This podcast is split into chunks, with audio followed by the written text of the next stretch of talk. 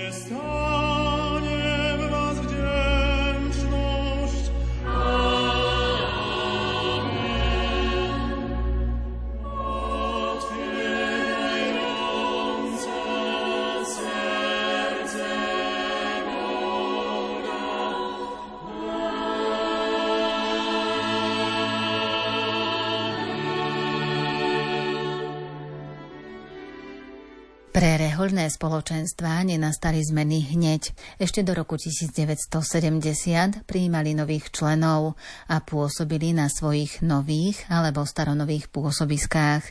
23. novembra 1970 bol zrušený sekretariát predstavených rehoľných spoločností. Znovu nariadený zákaz príjmať nové rehoľné povolania bol vydaný 31. marca 1971. Definitívnou bodkou za uvoľnením v reholiach bol zákon z júna 1971.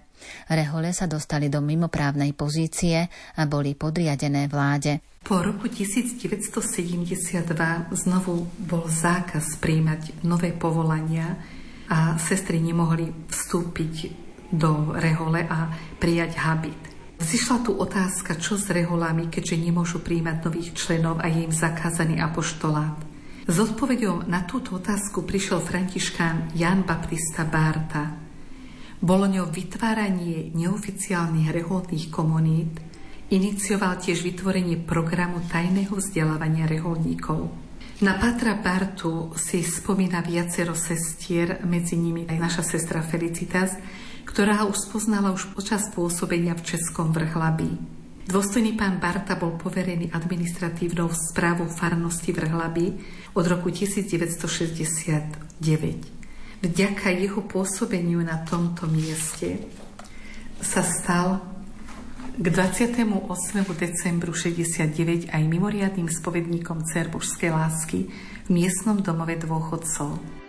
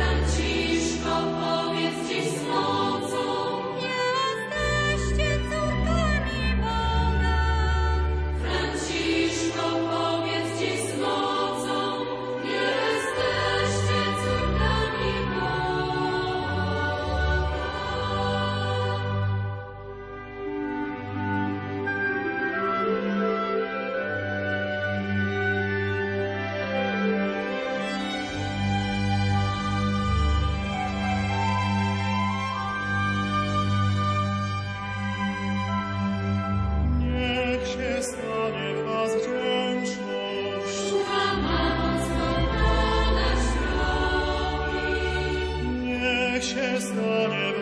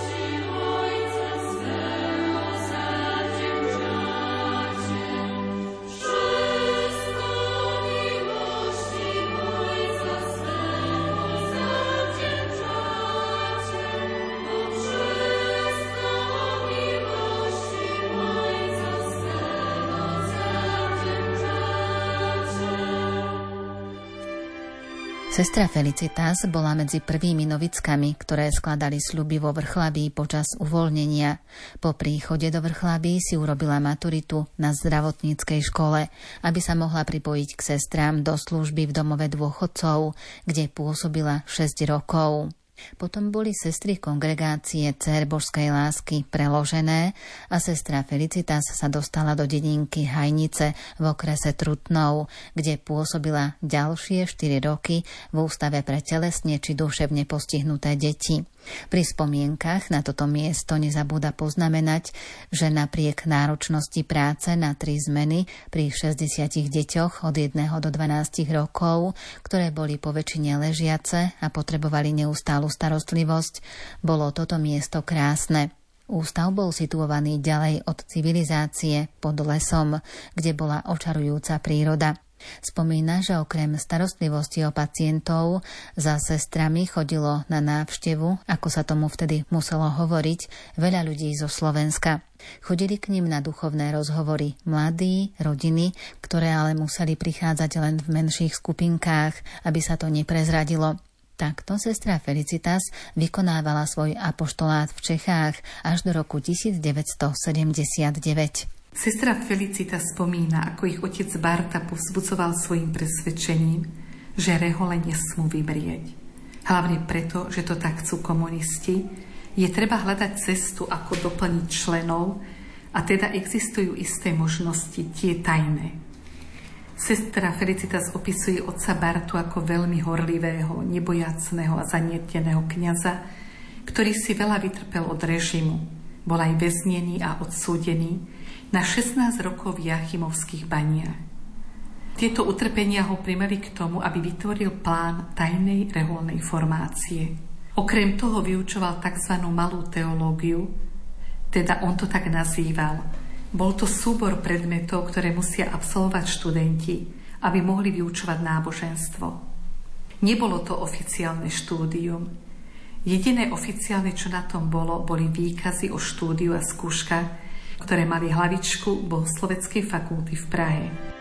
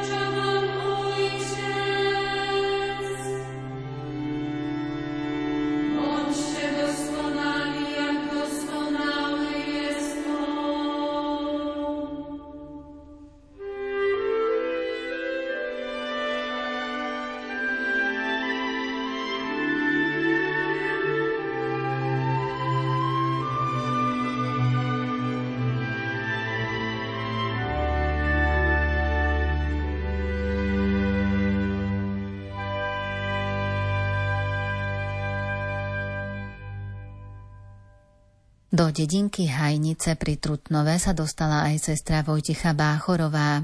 Už niekoľko rokov tam bol v prevádzke domov dôchodcov a pôsobili tam aj sestry kongregácie Cer Božskej lásky. V dome bola i kaplnka a miestny duchovný otec, dekan František Janíček, chodil do ústavu trikrát do týždňa slúžiť svetú omšu. V roku 1961 bol domov dôchodcov zrušený a zmenený na Ústav sociálnej starostlivosti o duševne postihnutú mládež.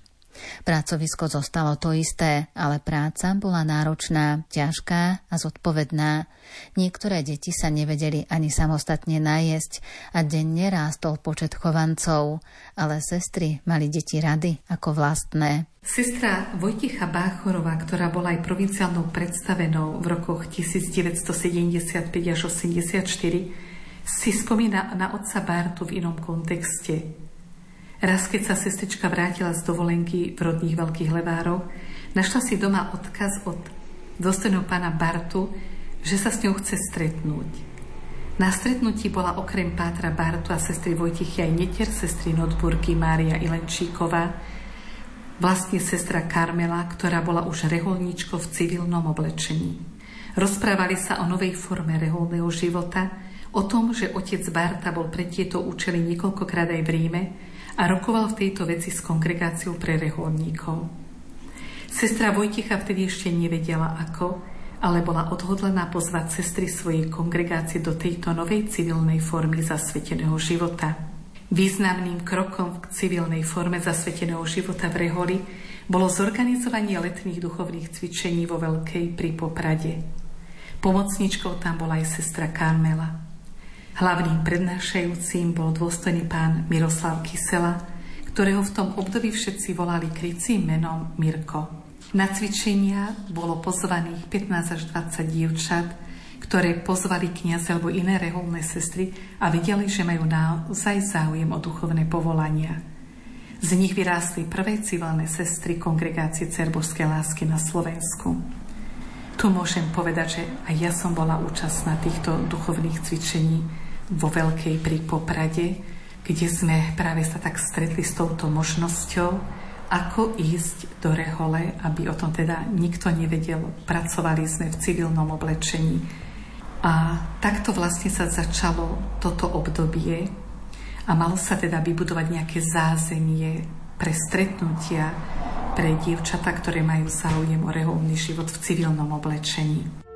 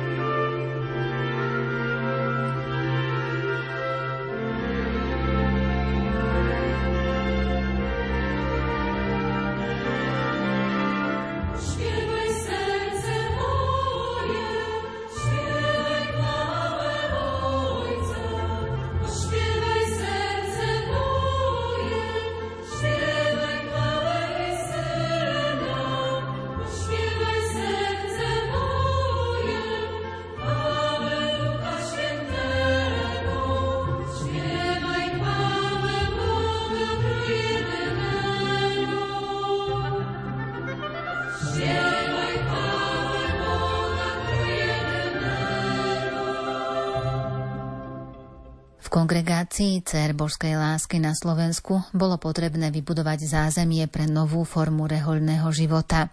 Predstavení sa rozhodli vytvoriť na Slovensku dve centrá pre civilné sestry.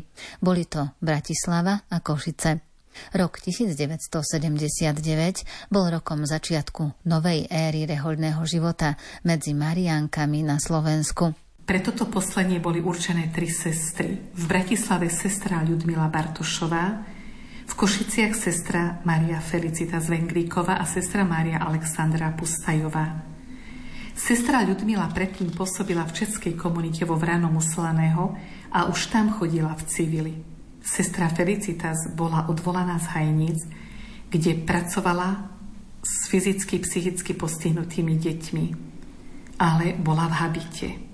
A práve toto bola tá naj, taká najťažšia úloha, že vlastne ona sa prezliekla znovu do civilu, akoby pred svetom aj rodinou, odišla z rehole a preto ona zostala tou reholnou sestrou, aby pomohla s touto vetvou na východnom Slovensku prijímať dievčata, ktoré majú záujem o tento reholný život v civilnom oblečení.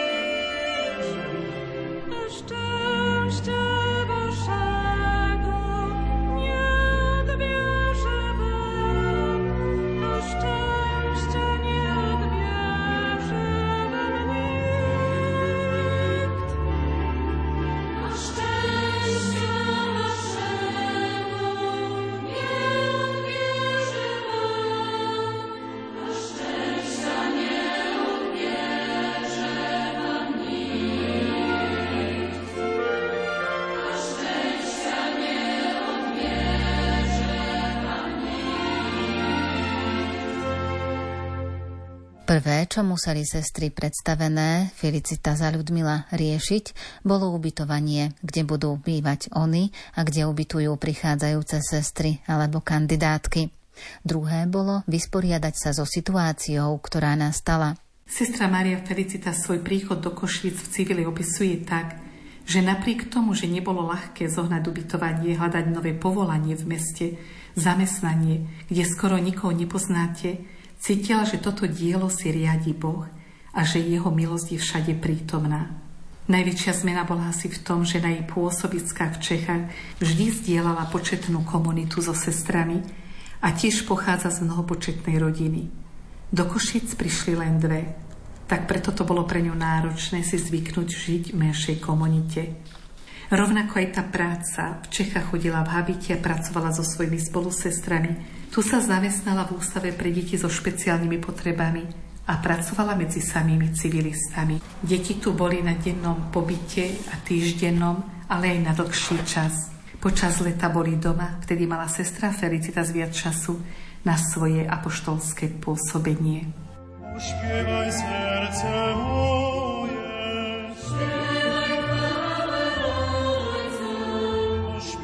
serce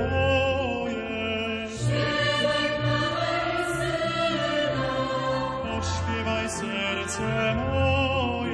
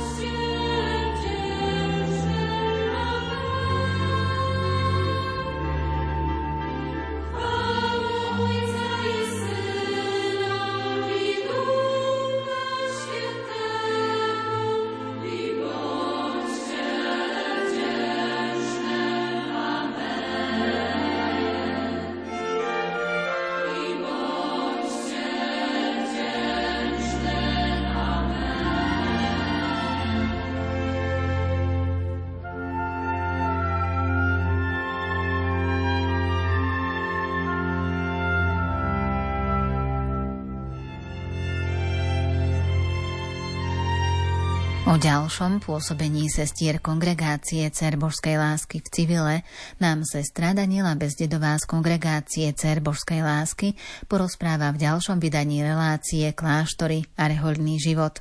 V tom dnešnom sme sa dozvedeli o apoštoláte sestier Mariánok v 70. rokoch 20. storočia.